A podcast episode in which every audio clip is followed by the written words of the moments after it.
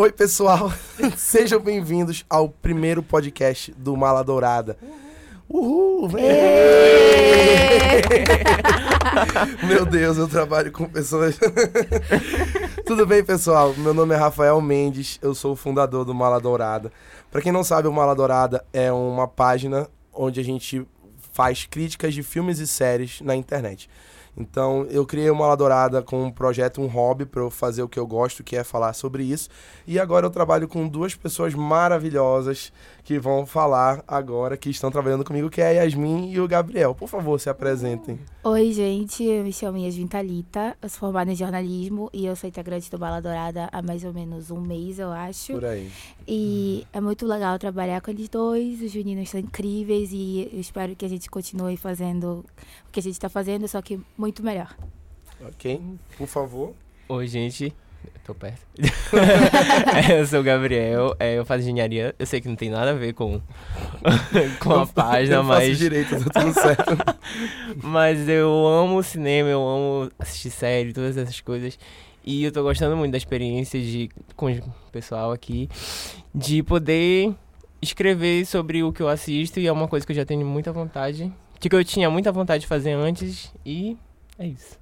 Ah, eu fico muito feliz. É muito bom agora, porque antes eu só ficava falando para as pessoas no meu Twitter e hoje em É, dia eu, tenho- eu posso pelo menos falar para alguém, alguém vai ter que ler mesmo. No Twitter É. as pessoas só podiam me ignorar. É, tu só falava pro vento, né? É. Eu fazia isso também. Foi por isso que Então- eu criei uma É aula que eu dourada, na verdade, entendeu? Pra, Sim. pra ter um pretexto pra poder falar.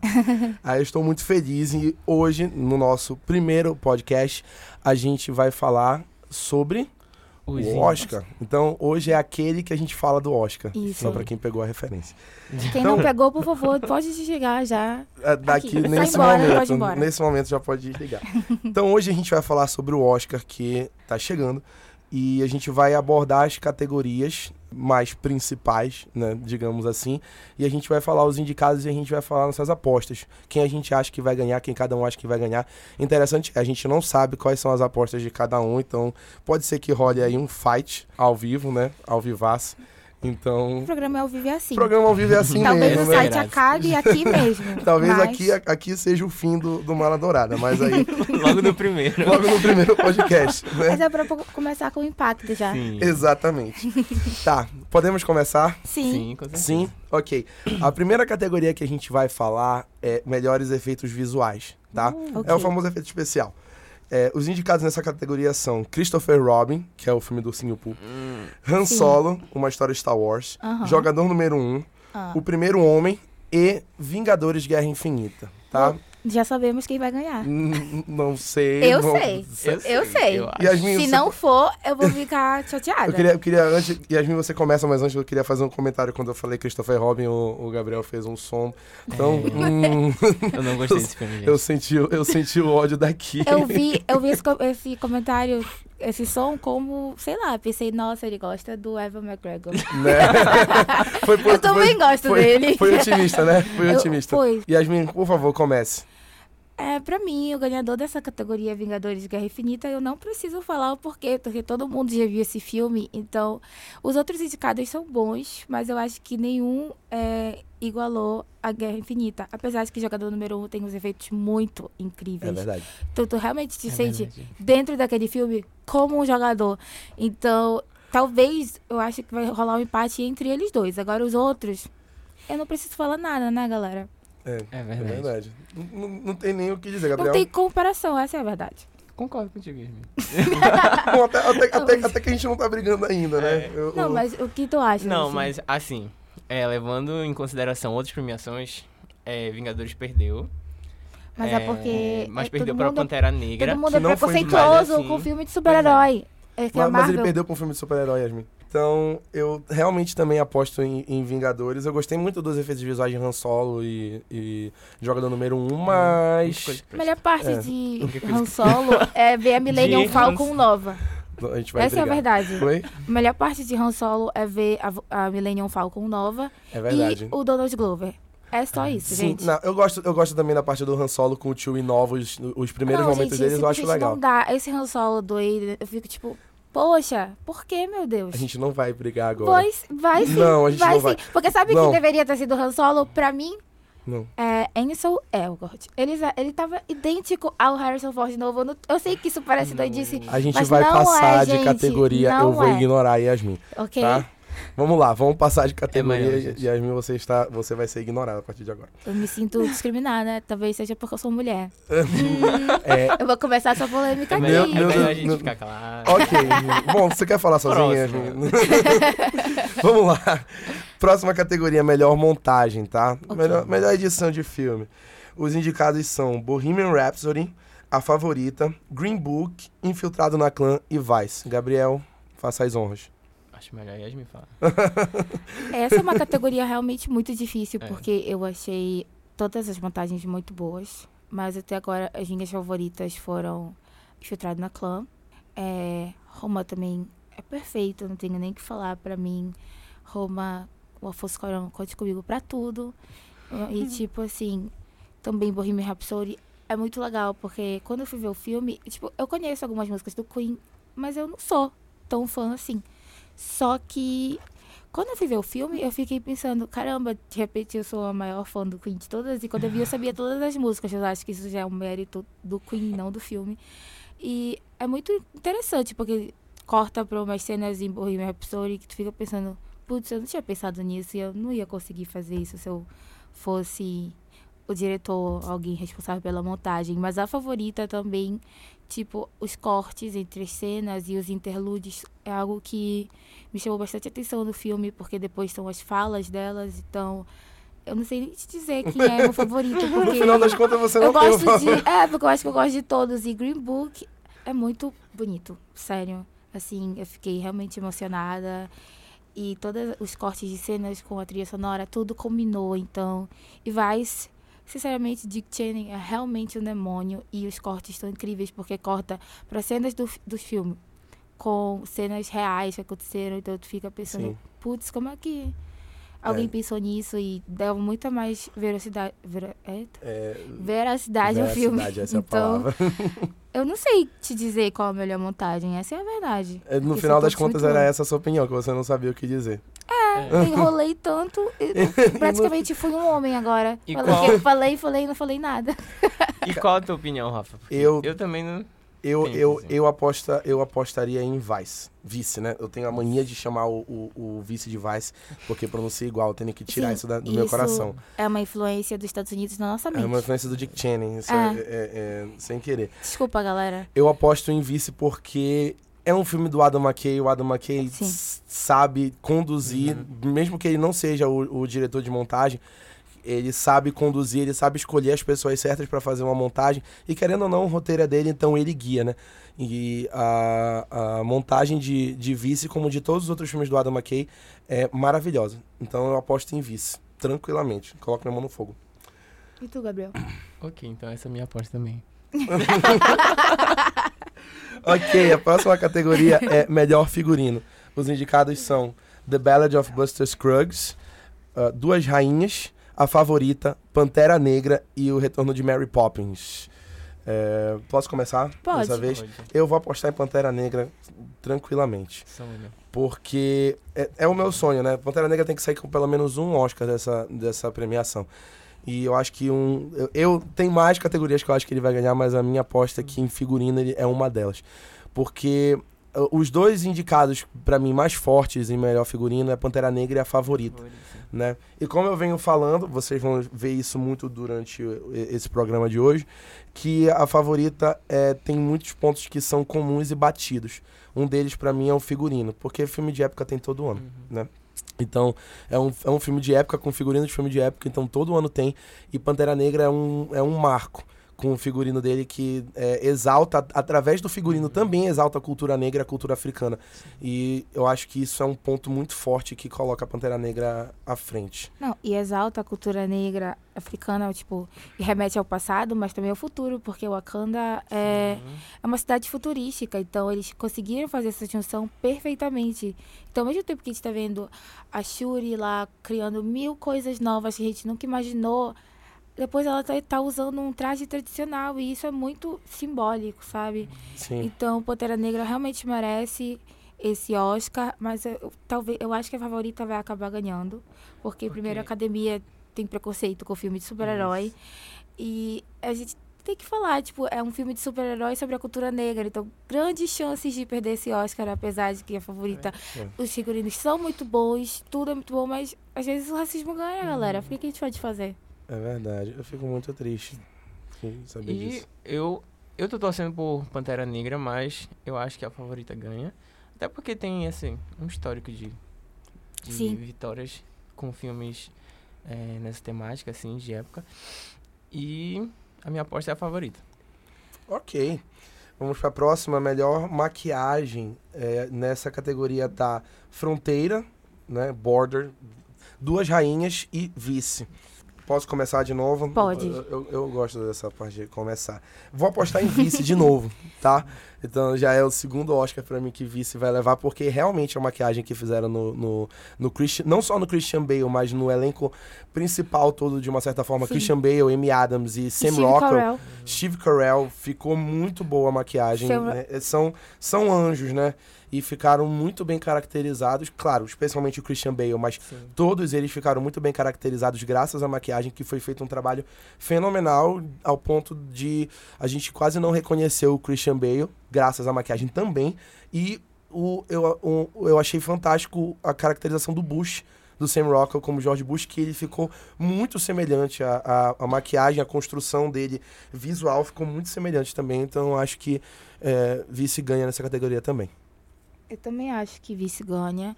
Logo depois do filme, eu fui pesquisar na internet como eram as pessoas reais, porque eu sempre faço isso quando eu tô vendo um filme que é baseado em filmes reais. Eu fiquei assustada, porque a Lynn, que é a personagem da Amy Adams, elas ficaram realmente muito parecidas. As que eu achei menos parecidas foram as filhas, porque, enfim, não tinha como mesmo. Apesar de serem duas meninas loiras, no filme acharam duas tão parecidas assim. Mas o Christian Bale, o Steve Carell e o Sam Rockwell ficaram realmente idênticos. Eu normalmente acho o Sam Rockwell um cara muito gato. E quando eu vi ele, eu fiquei tipo, é você? Eu não acredito nisso. Mas eu sei que eu seria julgada por falar que o Sam Rockwell é um cara muito gato. Fiquei pensando bem, ele não é, mas eu acho. Mas, tipo, eles ficaram. Ele tem o seu charme. Eu, eu, eu, eu, Eu acho que é tem. aquilo que a gente tava falando ontem sobre o Christian Slater também, sabe? Sim, E- aquela cara de que tu sabe que ele vai acabar com a tua vida. É, isso, é né? isso.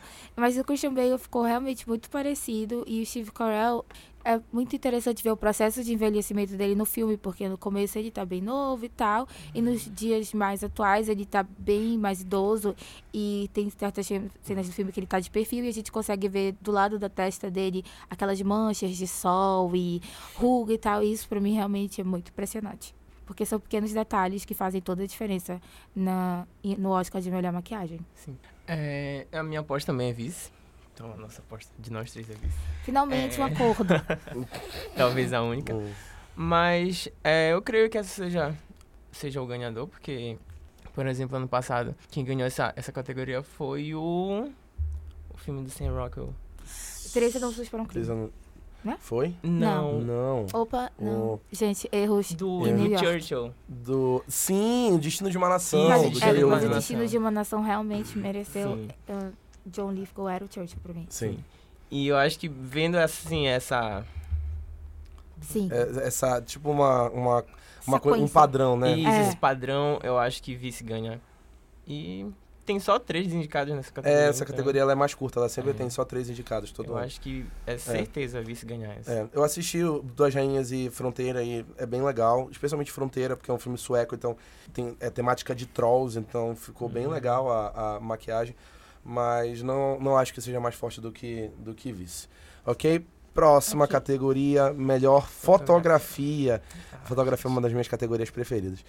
Então, os indicados são A Favorita, Guerra Fria, Nasce uma Estrela, Não Deixe de Esquecer, aquele filme alemão Never Look Away, e Roma, ok?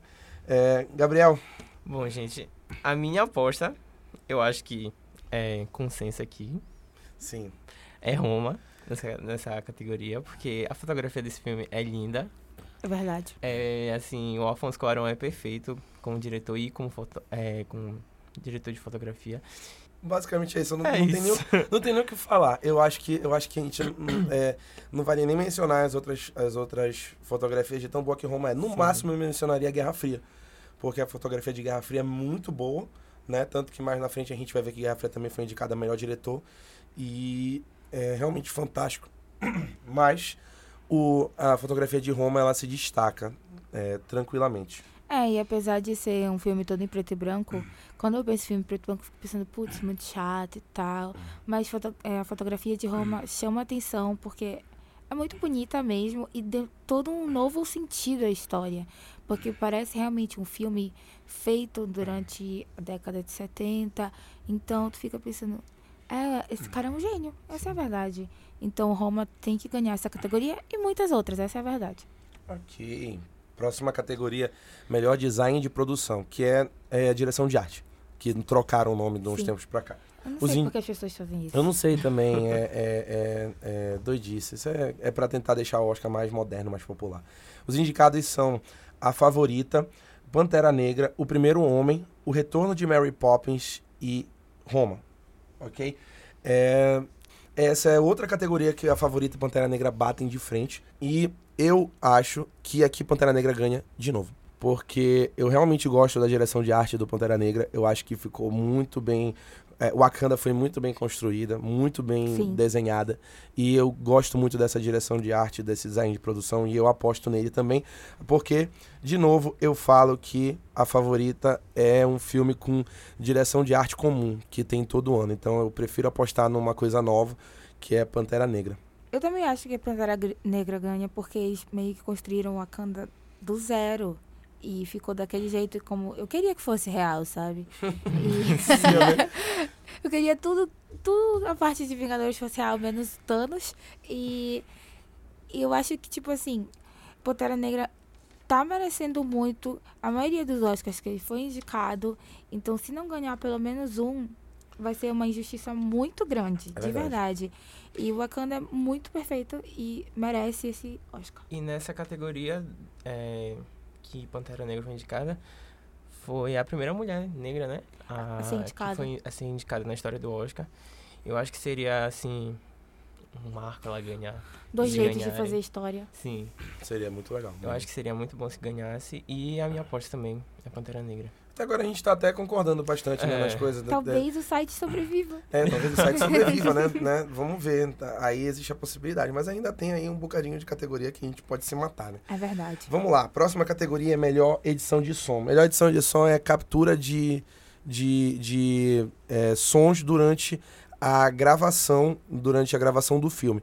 Então a captura do som é a edição de som no Oscar, tá? Os indicados são Bohemian Rhapsody, Um Lugar Silencioso, Pantera Negra, O Primeiro Homem e Roma. Eu. Eu não sei quem é meu favorito, mas eu vou falar agora sobre Um Lugar Silencioso. Eu fui ver no cinema Um Lugar Silencioso e eu sabia que era um filme mudo. Praticamente. né? Praticamente mudo. Praticamente. Mas eu lembro que eu cheguei no cinema com meu amigo e a gente foi ver. Aí a gente começou o filme e a gente ficou pensando, nenhum som, tudo bem. Poxa, aí nenhum repente, som. nenhum som novamente. Eu. E aí, não vai ter nada? Realmente é um filme silencioso, não é possível. E finalmente tem os sons e eles são muito assustadores quando tem o som no filme. Então. Mas é, é estranho porque um lugar silencioso, na, na sua grande maioria, ele é realmente silencioso.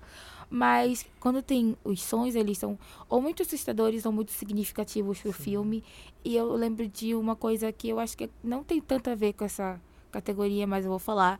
Tem uma cena que toda a família tá indo num mercadinho que já foi todo saqueado. E o mercadinho inteiro não tem mais nada. Mas tu olha pra prateleira de batata frita, tipo Ruffles, e tá toda cheia. Porque Ruffles faz muito barulho. Então, se comprassem Ruffles, ninguém ia sobreviver. E aí a prateleira de Ruffles tá toda cheia. E eu fiquei pensando, é incrível. Porque eu nunca ia pensar nisso. Caramba, Eu não ia tinha tá lá. Eu percebido. tinha percebido também. Gravando o filme e tava tipo, não, compra Ruffles aí. Tipo, Meu não. Deus, isso, Eu vou isso ter é roteiro. eu vou ter agora. que assistir de novo. Isso é, isso é roteiro, tá? É, galera, eu me Que- adiantei. Que injustiça, caramba. Podia ter sido indicado a roteiro esse filme. Que Podia, raiva. podia. Que raiva. Eu, eu vou apostar em Um Lugar Silencioso também. Porque por mais que é, seja um filme silencioso, né? No trocadilho. Mas eu acho que esse é o interessante da, da, da edição de som. É, tu conseguir é, captar na cena, deve ter sido muito difícil na gravação uh, lidar com o som de um filme que é, em grande maioria, silencioso. Sim. E quando ele não é, o som é muito estrondoso, que é quando tem os conflitos no filme, Sim. é muito estrondoso e não fica é, é, agressivo, na minha opinião, o, a, a parte de áudio do filme. É E verdade. eu acho que isso muito se deve à edição de som do filme. É a única categoria que um lugar silencioso está indicado e eu acho que leva nessa única, nessa única categoria. Bom, o meu favorito é o Lugar Silencioso, porque eu amei esse filme. Porém, eu vou apostar em Primeiro Homem. Ok, Gabriel, vou te matar. Porque- não sei porque. Por quê? Assim, o Primeiro Homem não é o melhor filme do, não é o melhor filme do, do Damien Chazelle, mas eu acho que o grande mérito do filme é o som. Como ele trabalha com o som no filme. E eu acho que ganha o Primeiro Homem. Entendi. Mas eu tô torcendo por Um Lugar Silencioso. No coração, né? É. Torcendo no coração. Ok. É, podemos seguir? Sim, podemos seguir. coisa? É, melhor mixagem de som. Mixagem de som é encaixar os sons que foram captados ou não, no caso do lugar silencioso, na, na, na cena é, de uma forma harmônica. Os indicados são Bohemian Rhapsody, Nasce uma Estrela, Pantera Negra, O Primeiro Homem e Roma. Ok? Ok. A minha aposta de novo é no Primeiro Homem, porque como eu já falei, a única dif- é única não vou dizer a única coisa boa do filme, porque não é essa a única coisa boa do filme. Mas é uma das melhores coisas do filme, que é o som, e eu acho que o Primeiro Homem é, leva de novo essa. E talvez seja essa as únicas que ele. Acho que agora eu vou apostar em Bohemian Rhapsody, porque, enfim, é um filme sobre uma banda e eles têm que encaixar os sons de festival e de gritaria, festa, tudo isso. Então, e fazer isso com a maestria que eles fizeram é pra poucos, realmente. Então, Bohemian Rhapsody é a minha aposta. É, Gabriel, eu vou te matar de novo. Eu vou, eu vou apostar em Bohemian Rhapsody também, pe- pelo, pela cena da, do Live Aid no final. Nossa, Nossa, sim. Que, sim, é, foi muito bem reproduzida e, e replicada no filme. E eu acho que ali a mixagem de som foi muito bem feita naquela cena. Muito. É, ficou perfeito. Para, é, é, a impressão que a gente tinha é que a gente estava realmente no Live Aid ao vivo assistindo. Ou que a gente pelo menos estava assistindo o vídeo real Do do, Live Aid. do Live Aid. E na verdade era uma, uma reprodução cinematográfica. Sim. É, ver essa cena no cinema foi realmente muito boa. Assim, Eu vi, parecia que tava... Bohemian Rhapsody várias vezes no cinema.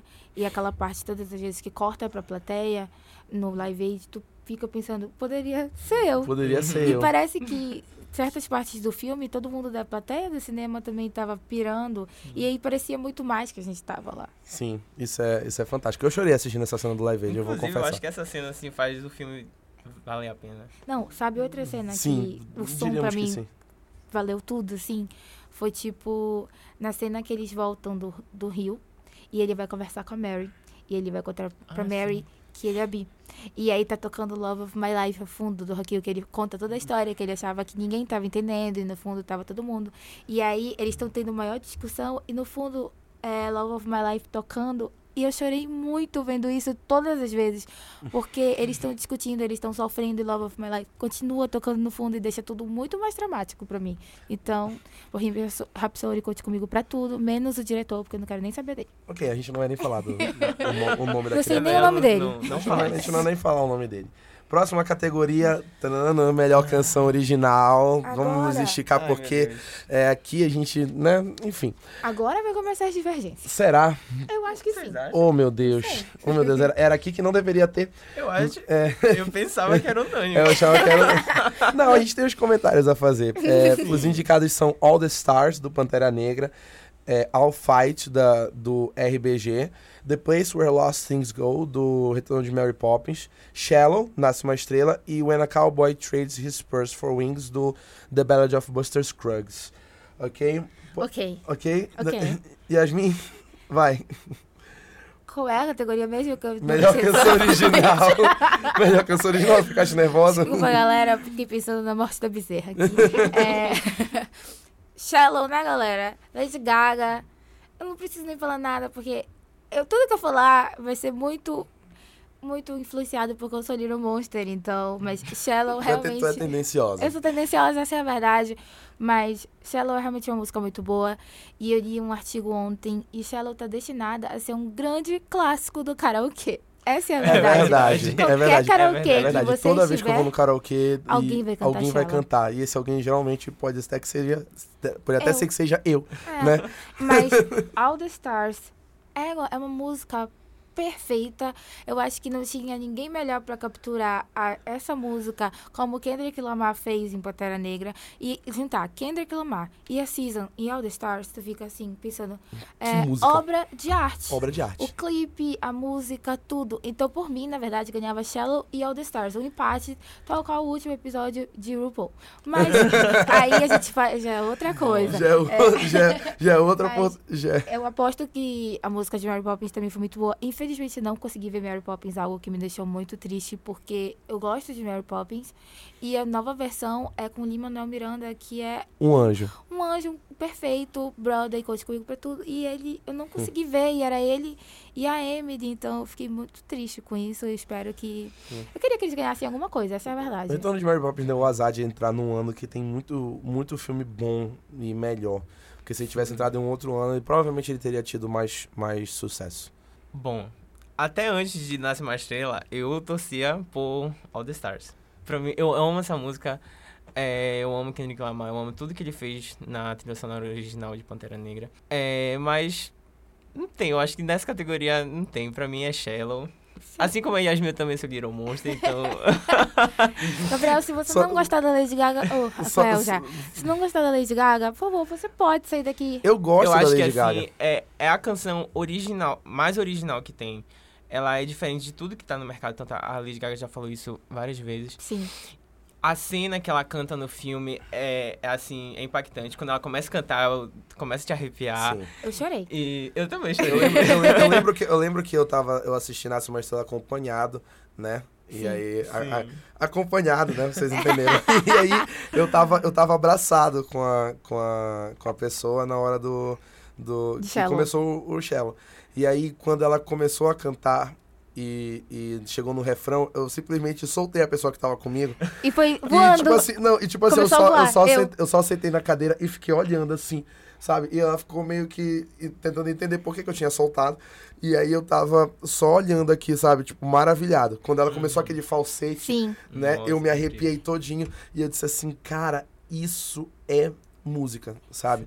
E eu acho que o o mais, o mais, o mais importante nessa categoria de canção original é o encaixe da música com o filme, sabe? Sim. Eu acho que o, a- o laço que o filme e a música criam é o, é o que faz o, a canção original levar. E o laço que Shallow e o filme em si, a Lady Gaga e o Bradley Cooper criam com é, entre si, eu acho que é o que faz Shallow ser tão forte e ser a favorita pra pra levar. Sem contar que eu não esperava que o Bradley Cooper soubesse Cantasse cantar. E ele tão canta muito bem. E eu nem gostava do Bradley Cooper antes de Nascer uma Estrela. Hoje em dia ele é tudo pra mim. Eu ficava pensando, putz, outro branco aleatório. E aí ele foi, fez um filme com a Lady Gaga e canta. E eu fiquei de repente, será que eu amo esse homem? Talvez. E eu lembro que eu vi Nasce uma Estrela na estreia. Então basicamente era eu e todos os gays da cidade. e aí, é, eu, eu, tipo assim, eu sabia que isso ia ser uma experiência no mínimo interessante, porque quando eu cheguei na Cinépolis, é, tava todo mundo com uma blusa da Ali. E não era Lady Gaga, era a Ali. E eu fiquei pensando, ninguém me mandou isso, eu queria estar com essa blusa também. Então, assim, todo mundo tava preparadíssimo pro culto, que era Shallow. E, E quando foi, né? Shallow finalmente aconteceu, todo mundo chorando e Louvemos. deitando, e tinha gente de pé. Eu só não fiquei de pé porque eu fiquei pensando, eu vou me preservar. Entendeu? Mas é, é uma Foi. experiência Logo, logo antes, naquela cena que. Porque ela canta antes a música pra ele, né? Sim, Sim. E eu, eu já fiquei. Não, Não, Shallow, Ah, ela tá, canta Shallow o trechinho não, Shallow. trechinho que depois ele monta e tal. É, eu já fiquei emocionado desde essa parte, porque quando ela começa a cantar assim. A gente já e sabia aí, o que esperar. é, e quando chega na cena, pra mim é a perfeição.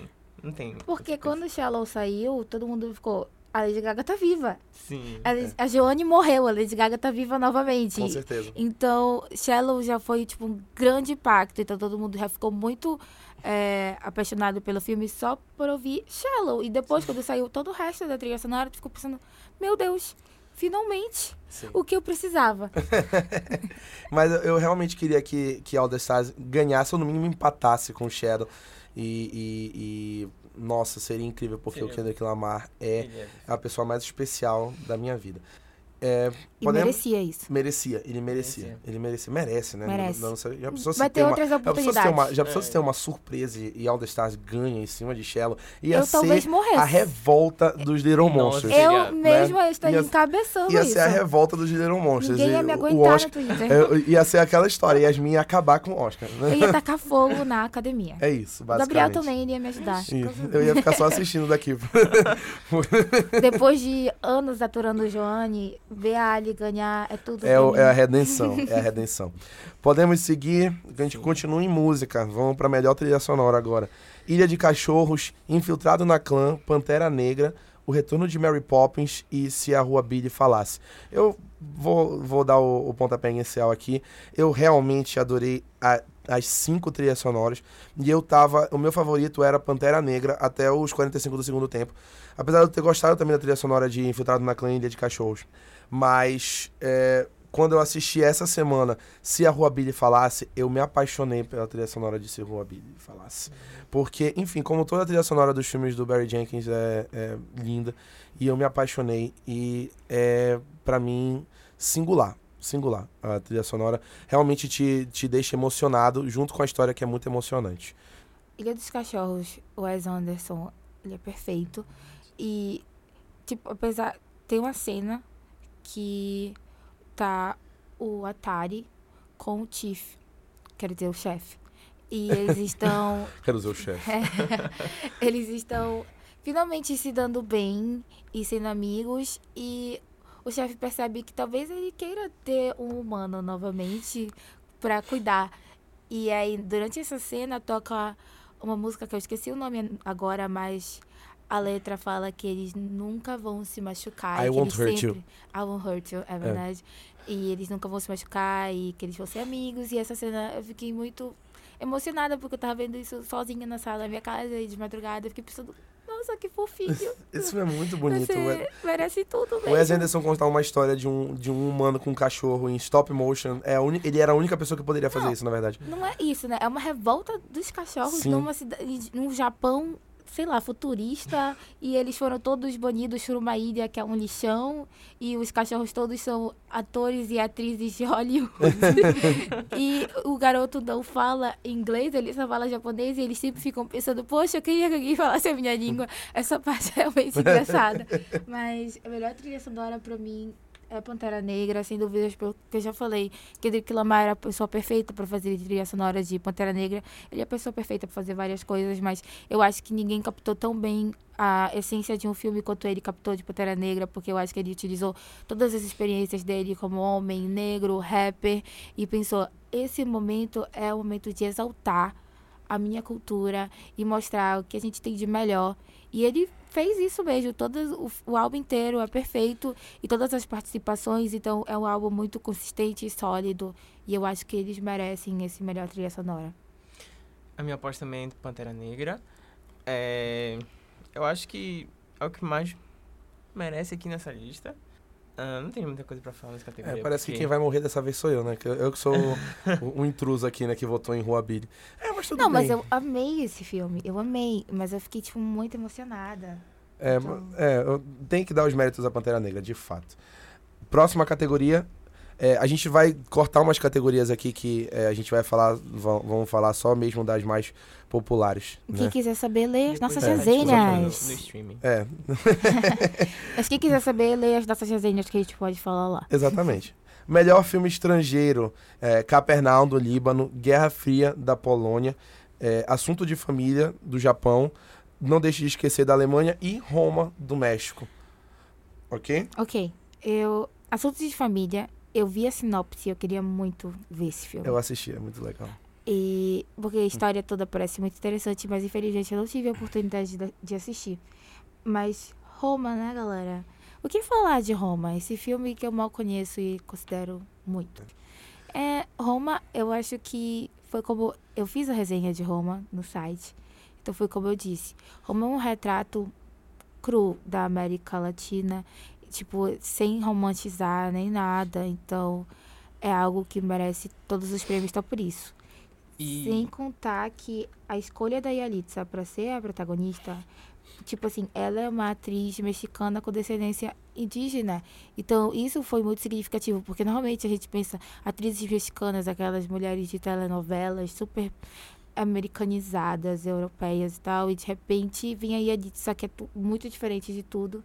Então, pra mim, Roma, por tudo isso, merece ganhar. Melhor filme estrangeiro.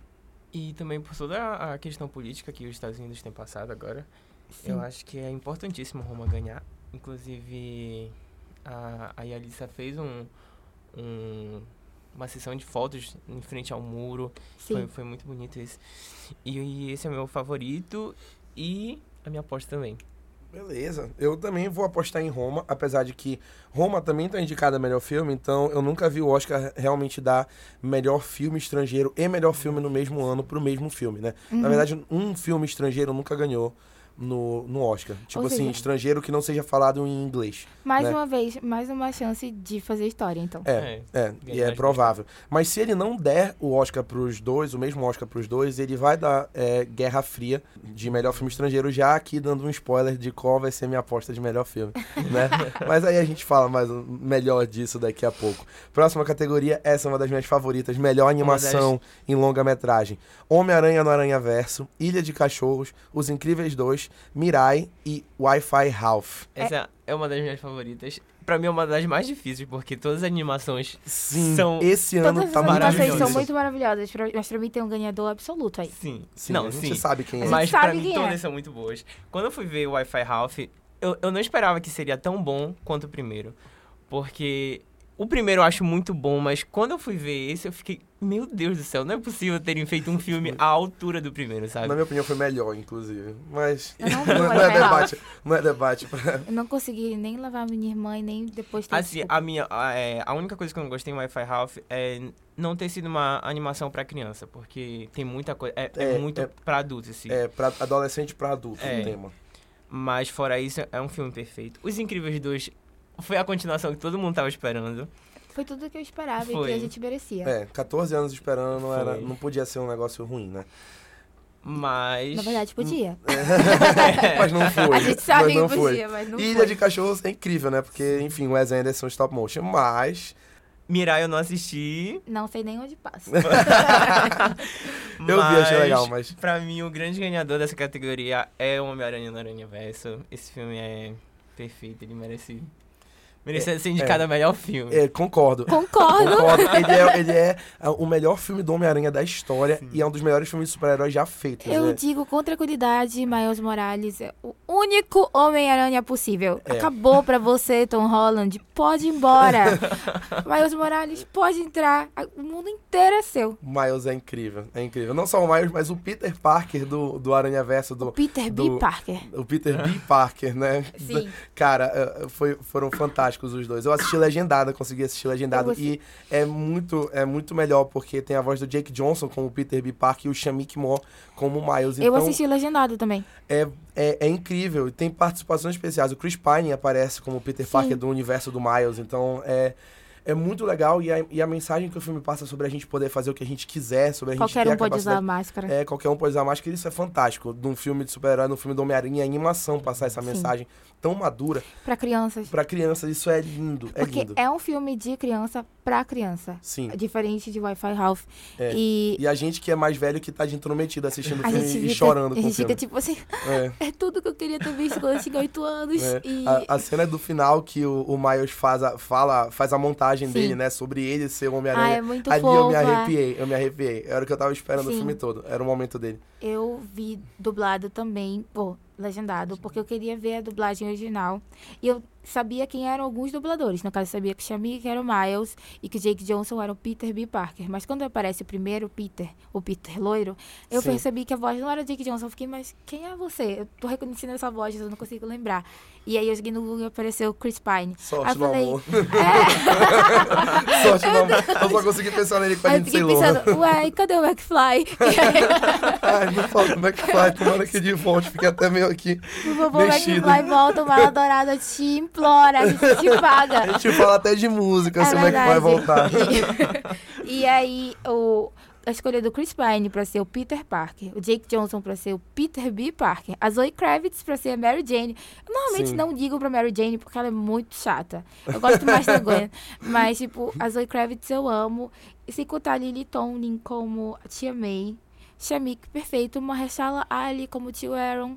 E o pai dele, o Brian Tyree Henry, sabe? De Atlanta. Então, foi tudo muito bom e a mensagem que o filme passa é perfeita. E eu acho que tem. Agora eu vou começar a falar assim, gente, representatividade é realmente tudo, porque pensa só, os meninos de 8, 9 anos vendo, os meninos negros de 8, 9 anos vendo um, um Homem-Aranha negro pré-adolescente. Com essa visibilidade. É, que usa, tipo, Nike, fica ouvindo Post Malone.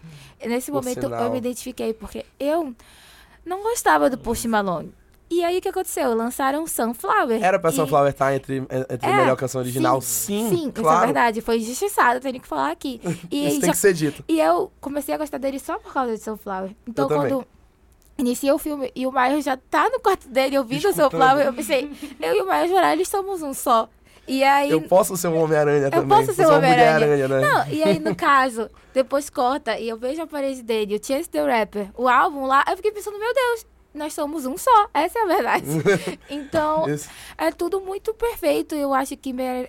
Homem-Aranha no Aranha Verso merece ganhar tudo que ele foi indicado, porque eu vou ficar defendendo esse filme até o fim da minha vida. E eu espero, assim, que com o sucesso desse filme, é, invistam mais em, em filmes de herói de animação.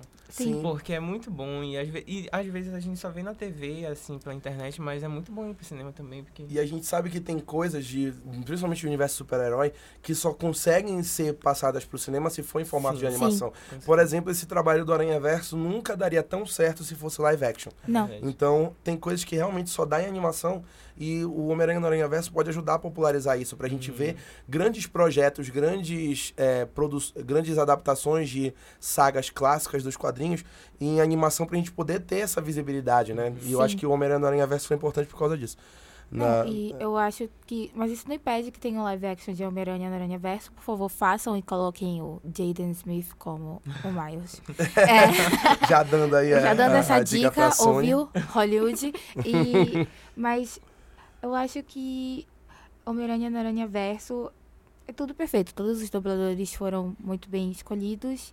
E eu acho que agora eu já não sei mais o que dizer, já disse tudo. Poxa, nenhum defeito, né? É, Vamos seguir. Agora a gente tá chegando nas cabeças. Ai, Ai, fiquei nervoso. já tá. Já. Eu tô gelada. Já tô, já tô aqui nervoso. Vamos lá. Melhor roteiro adaptado. The Ballad of Buster Scruggs, Infiltrado na Clã, Nasce uma Estrela, Poderia Me Perdoar e Se a Rua Billy Falasse. Posso? Vou, vou, vou falar aqui, isso tem que ser dito. O meu roteiro preferido nessa categoria é o de Rua. Porque eu sou fã do Barry Jenkins e eu não escondo isso. E eu adoro esse roteiro da, desse filme, porque ele é não linear. Ele vai e volta com a história o tempo todo, passado, presente, e ele faz uma troca e não fica confuso, na minha opinião. Eu acho que quando o diretor consegue fazer um filme nesse formato não linear e não deixa a gente confuso, porque a trilha sonora ajuda, a montagem ajuda, os cortes de cena ajudam nessa transição, eu acho que isso vem muito do roteiro também. Então eu, eu realmente queria que o roteiro de Rua Billy eh, ganhasse nessa categoria. Bom, agora a gente vai discordar. Vamos Eu... começar. eu até soltei minha O caneta. meu, o meu favorito... Assim, porque eu acho que Infiltrado na Clã vai sair com as mãos vazias. Eu também acho. É uma pena, mas, É. né? Porém, eu tô torcendo pra, pra infiltra- Infiltrado na Clã aqui né, nessa, nessa categoria. Eu acho que é um grande mérito de The Ballad of Buster Scruggs ter sido indicada. Porque a Netflix É. é. um filme antológico, então ele é dividido em seis histórias. Isso é, é realmente. Eu acho muito bom ter sido indicado, mas a minha aposta vai pra infiltra Infiltrado na Clã, só pra não sair de bom abanando. Eu acho que quem vai ganhar essa rua. A gente tá numa discussão, eu e o Rafael, de como fala o nome desse filme. Se é Bale ou Bide. Eu vou falar Bale. Que nem o Christian Bale. É, eu acho que eles ganham, porque é uma história. Não é tipo uma história muito inovadora, porque é algo que realmente acontece na vida real. Mas o jeito que foi contado é muito bonito e eles souberam construir a história e os personagens. Então, Mas eu acho que também Nasce uma Estrela, eu vi os filmes originais de Nasce uma Estrela para poder comparar e falar assim, ah, mas a Lady Gaga é melhor. E É o roteiro de. Realmente. Nasce uma Estrela, o novo, é um dos melhores, porque os antigos, primeiro, os antigos tu, Primeiro fica, não era nem musical, É. né? tu odeia o personagem do Jackson, que é o. Sim. Quer dizer, odeia o personagem do Bradley Cooper, que é o Jackson, em todos os outros. E nesse eu não odiei tanto ele. Eu fiquei com raiva Sim. dele em certas partes. Eu não queria que ele morresse, assim, ou algo do tipo. Então, ele soube adaptar esse roteiro muito bem, porque os outros são bem chatos. Eu tenho que falar a verdade. Menos o da Barbara Stre- Streisand. Mas o cara que é o namorado dela, ele é péssimo. E ele é um rockstar nos anos 70. Hoje em dia, eu não sei quem é ele, mas na época ele era tipo, uou, sabe? Uou. Tipo, Mick Jagger. Eu fiquei tipo, hum, tá. Não, gente, não era Mick Jagger, só deixando claro, era outra Não cara. vai tá não ok? passar, né? É só um Vai, exemplo. É, né? ninguém me mata. Eu gosto do Mick Jagger. E- Mas, tipo, Infiltrado na Clã também. Eu tenho muitas opiniões sobre esse filme. Eu falei pros meninos quando eu vi. Porque logo que eu vi, eu gostei muito. Muito mesmo do filme. Só que eu li uma crítica que pra mim mudou o filme todo. E aí eu não sei. Então, qualquer prêmio que eles ganharem, eu vou ficar meio. Hum, não sei não. Hum, É, tal qual o Gabriel ainda agora quando falaram de Christopher Robin. é, a reação do Gabriel foi muito espontânea, vai ficar na minha memória pra sempre. Melhor roteiro original, A Favorita, Green Book, No Coração das Trevas, é, No Coração da Escuridão, né, na verdade, o nome, Roma e Vice. É, vou, vou falar logo de novo, já que eu já tô falando. Eu quero, a minha aposta é Green Book, né, pra ganhar. O pessoal tava falando que a favorita é o favorito. Trocadilho. E, e, é, tem que fazer, não tem como não fazer trocadilho com esse filme. Mas eu, começando aqui, já tava falando o, o programa todo, eu não me identifiquei muito com a favorita, né? E eu não achei o roteiro com algo interessante, com uma história interessante o suficiente para que para que ganhe melhor roteiro original. É um, na verdade, a, a única diferença que estava falando sobre isso com a Yasmin é que as duas mulheres não estão disputando por um homem, estão disputando por outra mulher. Né? E isso é bem legal, na verdade. Isso tem que ser valorizado porque sempre é o homem que é o objeto da, da, da disputa e dessa vez foi a atenção de uma mulher.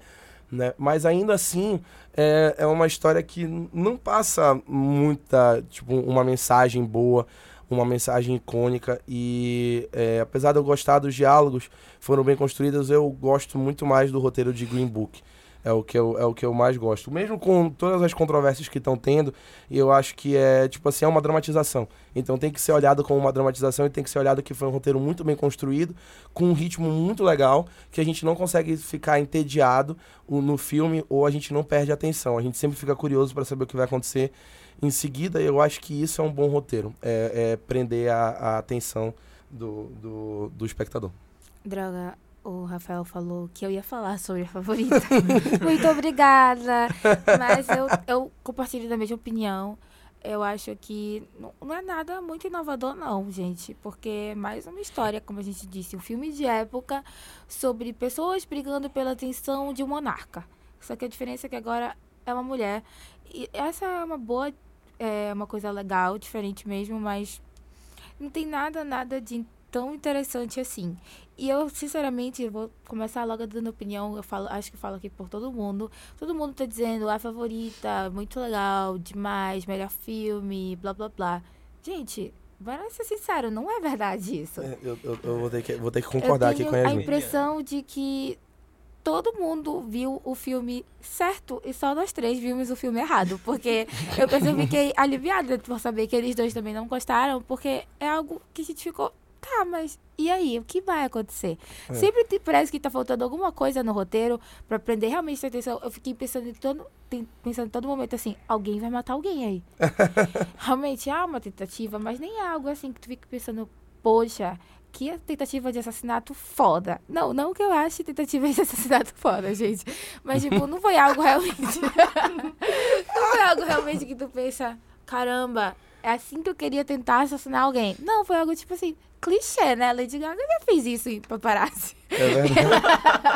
a, a- a Rihanna faz isso o tempo todo nos clipes dela. Ela sempre A mata um, Rihanna, entendeu? a Rihanna faz isso muito melhor, entendeu? Ela Inclusive. já, pens- já pensou em várias formas. Rihanna, Sim. por favor, volte pro pop. Então, é, pra mim, o melhor roteiro original ou fica com Roma ou com Green Book. Roma, por ser toda a história da Cleo e tal, tu pode pensar, ah, mas é meio clichê. Não, não é. É, é diferente. É, Foi é diferente de A Favorita, que foi algo que era uma história que era mais do mesmo e eles não conseguiram colocar nada pra diferenciar. Roma eles conseguiram e Green Book foi por tudo o que o Rafael já disse também. É, eu tô torcendo por Roma, mas Hum. eu acho que quem ganha é Green Book. Eu acho que mesmo com é, as polêmicas do roteiro, que por ter sido o filho do. Do do- Tony. Isso, do Tony Nip. É, eu acho que assim, o filme não tinha interesse em lutar por nada, assim. Sim. Fazer a diferença, ser um filme Sim. diferente. Eu acho que era só a intenção de contar aquela história, é, apresentar o, o, o pianista, o Don Shirley. o Don Shirley. E eu acho que é isso, eu acho que merece sim em roteiro. E pra mim é a minha aposta. Ok. Né? Até concordamos, Gabriel. N- Nós três, né, na verdade. É, estou ficando feliz com isso. O site sobrevive. Vamos entrar nas categorias de atuação. Melhor atriz coadjuvante. Amy Adams, no vice. Emma Stone, na favorita. Marina de Távira, no Roma. Rachel Weisz, também na favorita. E Regina King, no Se a Rua Billy Falasse. Nossa, pra mim essa categoria é uma É das mais muito difícil. difíceis, porque eu vi todos esses filmes e todas elas têm um mérito muito grande. Então, mas eu acho que quem merece mesmo e Regina King, sem dúvidas, porque se a Rua veio falar, é muito bom e merecia muito mais indicações do que recebeu. É E a verdade. Regina, a atuação dela, tem uma cena quando ela vai em Porto Rico e ela tá se arrumando pra encontrar o personagem do Pedro Pascal. Eu fiquei pensando, caramba, o que tá acontecendo? E eu acho que, tipo assim, tu consegue perceber todas as emoções dela nessa cena e ela nem tá falando nada. Ela só tá se arrumando. E a Emma Stone, eu gosto da Emma Stone, mas eu não acho que a Abigail, de favorita, foi o melhor papel dela. Eu não acho que ela mereça um Oscar por esse papel. Eu não achava que ela tinha merecido nem no La La Land, vou, vou, vou deixar dito aqui. Eu acho que ela Land ela merecia, mas tudo bem. Mas a Isabelle Rupert merecia mais. Eu não vi o filme, então não posso falar nada. Não posso opinar, é a Glória Pires, né, do, do nosso programa. É, mas a Emma Stone, eu acho que ela talvez não merecesse tanto assim essa indicação. Essa é a verdade, eu acho que tinha gente que merecia mais, entendeu? Mas a, a Rachel Weisz, ela mereceu essa indicação. A Marina de Távera, em Roma, caramba, sabe? O que foi essa mulher? Por mim, ela ganhava, ela e a Regina King novamente, outro empate. E a Amy Adams em Vice, rainha injustiçada, não preciso falar mais nada aqui, porque todo mundo sabe que... É Enfim, eu acho que só mais. se tivesse cinco vezes o nome da Amy Adams Ela melhor atriz coadjuvante, ela ainda ia perder. É. Eles iam, Provavelmente. é, eles iam colocar uma pessoa extra, oculta. É. Iam falar, ai não, o prêmio vai pro fulaninha, porque ela é oculta. E a Amy Adams não consegue fazer isso. Mas, pra mim, a Regina King e a Marina foram as melhores dessa categoria. Eu concordo com a Yasmin, eu acho que a Regina King ganha. Ela já ganhou todas as, os, as outras categorias, quer dizer, as outras premiações, menos a última que teve, que foi o... O BAFTA. Não, Não, não foi o BAFTA? Critics' Choice? não, depois do Critics. Foi O- o Screen Actors. Isso, o SEG. Foi a Ah, Emily Blunt que ganhou, foi. que nem tá indicada Que- aí. Foi merecido, achei merecido. Sim, Tá também aí, achei. tá aí. Então, no lugar Tá da Emily Stone, a gente colocava Colocava a Emily Blunt. no lugar silencioso. A cena Uxi, dela, Nossa. aquela Na cena banheira. do, Do- parto, da banheira. Nossa, Não, primeiro, quando ela prende o pé no prego e ela tem que tirar e ela não pode gritar porque o monstro tá lá embaixo. Primeiro que eu já fiquei horrorizada com isso. Aí depois ela entra em trabalho de parto, o monstro tá na casa dela e ela teve que parir o próprio filho sozinha em silêncio e fazer a criança não chorar, um recém-nascido. Eu, gente, pelo amor de Deus, A- Aquilo ali foi cena, ali foi cena. é obra de A arte. Emily Blunt merecia muito mais que a Emma Stone. Eu amo a Emma, a Emma Stone, é, mas também acho que ela não deveria estar aí, não. Melhor atuação da Emma Stone, na verdade, foi no filme Popstar, Tudo ou Nada, do Andy Samberg, tem na Netflix. Vejam esse filme. E ela lá é uma Verdade. cantora pop, então vocês vão adorar. Ah, não, adoro a Emma Stone como Gwen Stacy. Ela, é, Ah, sim, ela, claro. ficou, ela ficou muito legal. Depois desse é o Sério. melhor. Sério, na- a, cena, a cena da morte da Gwen Stacy no Homem-Aranha 2, A gente não fala sobre isso. no- é igual aquela cena foi A gente não fala sobre isso. perfeita. Quando teve ontem, ontem já a referência em Homem-Aranha do Aranhaverso, essa morte da Stacy, eu fiquei triste. Foi eu muito- fiquei triste, não sei É, vocês. é, é muito triste. Porque é aquela cena que o Miles encontra o Peter Parker e ele tá caindo, eu tive novamente Sim. memórias de guerra. E eu fiquei O Peter não Memórias de merecia estar passando por isso. E eu, e, e eu não gosto do, do espetacular Homem-Aranha 2. Eu acho que é, é, tem muitos problemas ali, É especialmente com o vilão, sabe? De roteiro e tal. Mas a cena da morte da Gwen Stacy. Mas eu preciso é, falar uma coisa. É belíssima. É uma das melhores cenas que eu já vi no cinema e da, do, da, de todos os filmes do Homem-Aranha é uma das melhores cenas. Andrew da- Garfield é um Homem-Aranha é, injustiçado. As pessoas falam mal, mas eu não acho tão ruim assim, não. Ele é, ele, é o, meu- ele é o meu menos preferido, mas eu entendo que o roteiro não ajudou ele, sabe? É tipo, é ele, tipo o Jared Leto. O Jared Leto eu gosto dele, mas eu sei que o roteiro de Esquadrão Suicida não favoreceu o Coringa dele, sabe? Para, não faz essa cara, Yasmin. Eu não vou, Eu eu, tenho- eu- não vou eu- abrir eu- méritos aqui com o. Jared Eu tenho- Leto. eu tenho, eu tenho, Cancelado, eu tenho, eu tenho, eu tenho, eu tenho opiniões impopulares às vezes. Tipo, Não, sim, todo mundo tem. Mas eu acho que o Andrew merecia mais reconhecimento. Não merecia tudo que ele passa. Porque fala assim, ai, pior Homem-Aranha, estragou tudo. Galera, não foi culpa dele. não foi, Foi, culpa, culpa, dele. do roteiro, foi culpa de. Do foi uma série de estúdio, fatores. a Eu Sony... amo a cena do primeiro Homem-Aranha que ele foi mordido e ele chega em casa completamente morto de fome, basicamente lá de casa, e começa a comer tudo na cozinha. E a tia dele acorda e fica pensando, meu Deus, o que você tá fazendo? Aí eu só fiquei pensando, imagina eu chegando assim. Eu chegando do rolê todo final minha, de semana. a minha mãe abrindo a porta eu assim. E ela ia ficar só pensando, essa menina está usando drogas? Só pode. Sim, eu acho que foi isso que a tia May também. Pensou. Deve ter pensado, com certeza. Melhor ator coadjuvante: Adam Driver, infiltrado na clã. Mahershala Ali, Green Book.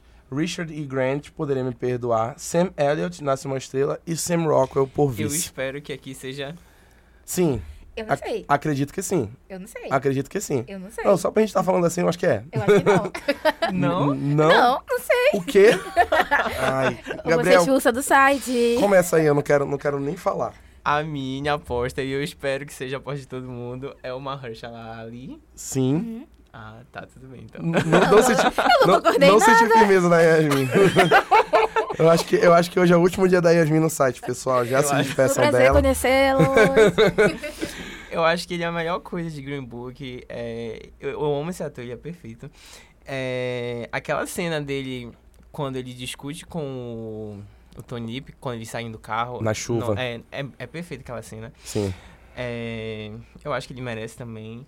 Eu acho que faltou um, uma pessoa aqui nessa lista. Quem? Eu acho que o marido da Glenn Close, Close no filme. O Jonathan Bryce. É, ele mereceu uma indicação. É verdade, também acho. Ele, eu odiei ele demais. É. A gente odeia Eu muito já a pessoa. odiava ele desde Game of, Game of Thrones. Thrones, e ele veio e fez isso com a Glenn É. Close, e eu fiquei, morre. Eu acho que ele mereceu uma indicação também. Ah, mas os outros, os outros são bons também. O Sam Elliott, ele mereceu também a indicação, que inclusive ele não recebeu no, no Globo de Ouro. É, eu acho que o Sam Elliott foi mais uma, uma, uma reparação histórica aí, né? De, de tantos anos de cinema e só agora ele ter sido indicado a um então Oscar. talvez ele ganhe. É, não, acho que não. Pela acho que não. reparação Será? histórica. Acho que não. Mahershala Ali atuou muito bem pra alguém É. tirar o Oscar dele. Na minha Mas opinião. como eu já disse antes, é, homens brancos velhos ganhando É, gente de não homens negros esperar talentosos não é algo novo. Se isso acontecer, Então, eu que vamos- vou lá tacar Vamos fogo na academia. Se pre- Vamos se preparar. Olha, a minha opinião até agora. Amei Mahershala Ali em Green Book, verdade. Só que Mahershala Ali já é um homem premiado, aclamado. Mas não importa. Não, claro que não importa. Eu sei que pra ele não é tipo mais um, sabe? Eu dava todos os Oscars pra ele, todos os filmes que ele faz. Mas Adam Driver infiltrado na clã, eu acho que merecia. Você vai falar isso aqui. Eu vou falar isso aqui. Kylo Ren. Eu adoro. eu amo, eu amo o Adam Driver, eu amo o Kylo Ren, eu amo o papel dele no Infiltrado na Clã, eu achei que foi muito bom. Ah, ele foi um papel, uma peça fundamental pro, pro andamento do filme, pra gente entender a mensagem que o Spike Lee queria passar, mas melhor que o Mahershala Ali. Não, não acho Eu vou- que ele foi eu- melhor eu que o vou- eu vou respeitar a sua opinião, eu eu só vou ter que, queria entendeu? que ele ganhasse. Te tirar mas do- eu Mas acho antes eu vou que... falar algumas Não, coisas. vou falar, eu vou falar aqui. Eu, não- eu não falei que ele foi melhor. Eu queria que ele ganhasse. Mas eu Hum. sei que o Mahershala ele merece muito mais que ele. E a atuação dele foi realmente perfeita. Sem defeitos. Eu, Mas, eu, tipo- eu dava o Oscar pro Adam Driver sem camisa no último Jedi. Muito melhor. É uma conexão mental. Resideu na nossa mente. No. Exatamente. É, e mais, eu, tipo, a minha cena favorita de Green Book não foi essa que vocês falaram. Foi aquela do restaurante, que ele tá indo tocar na, no concerto de Natal e ele quer almoçar, no, quer Jantar. jantar. no restaurante. E os caras não deixam ele. E ele fala assim, olha, é o seguinte, se não me deixarem comer, eu não vou tocar. E ele não toca, e ele vai embora. Ele se mantém firme na decisão dele. Então, pra mim, essa cena foi, tipo, tudo. Eu acho que ele conseguiu passar bem, assim, uma pessoa solitária que ele era. Uhum. É, ele conseguiu representar, ele conseguiu É, é- ser o pianista. é, O Don Shirley. É. incorporar, né? Essa é a palavra. É, E eu a gente olha acho pra ele assim, tu... É, é uma pessoa solitária. amargurada. Sim, é, e triste, dá vontade de ir lá, dar um abraço falar nele, assim, assim. por favor, fica bem, É. vai ficar bem. vai dar tudo certo. Mas eu também acho que ele soube mostrar muito bem, porque outra cena muito boa desse filme é quando tá ele e o Viggo Mortensen no carro e eles estão vindo vários artistas negros e ele não conhece quase nenhum. Ele só conhece pelo nome. E isso eu acho que falou muito sobre o personagem, por ele ter sido criado em um ambiente completamente branco. Ele, ele vivia numa espécie de isolamento racial. Sim. Uhum. Só que, tipo e assim, ele fala ele sobre não isso se. naquela é, cena que ele não se encaixava com os brancos, mas também ele não se considerava tão negro assim Sim. quanto ele era. Então, essa parte é importante. E o cara fala, e o Viggo Mortensen fala assim, cara, eu sou mais negro que você. E ele fica tipo, não, você tá errado. É, isso é. é, E então eu acho que ele merece muito. Sim. É, seguindo, tem, faltam só quatro categorias. Tá chegando.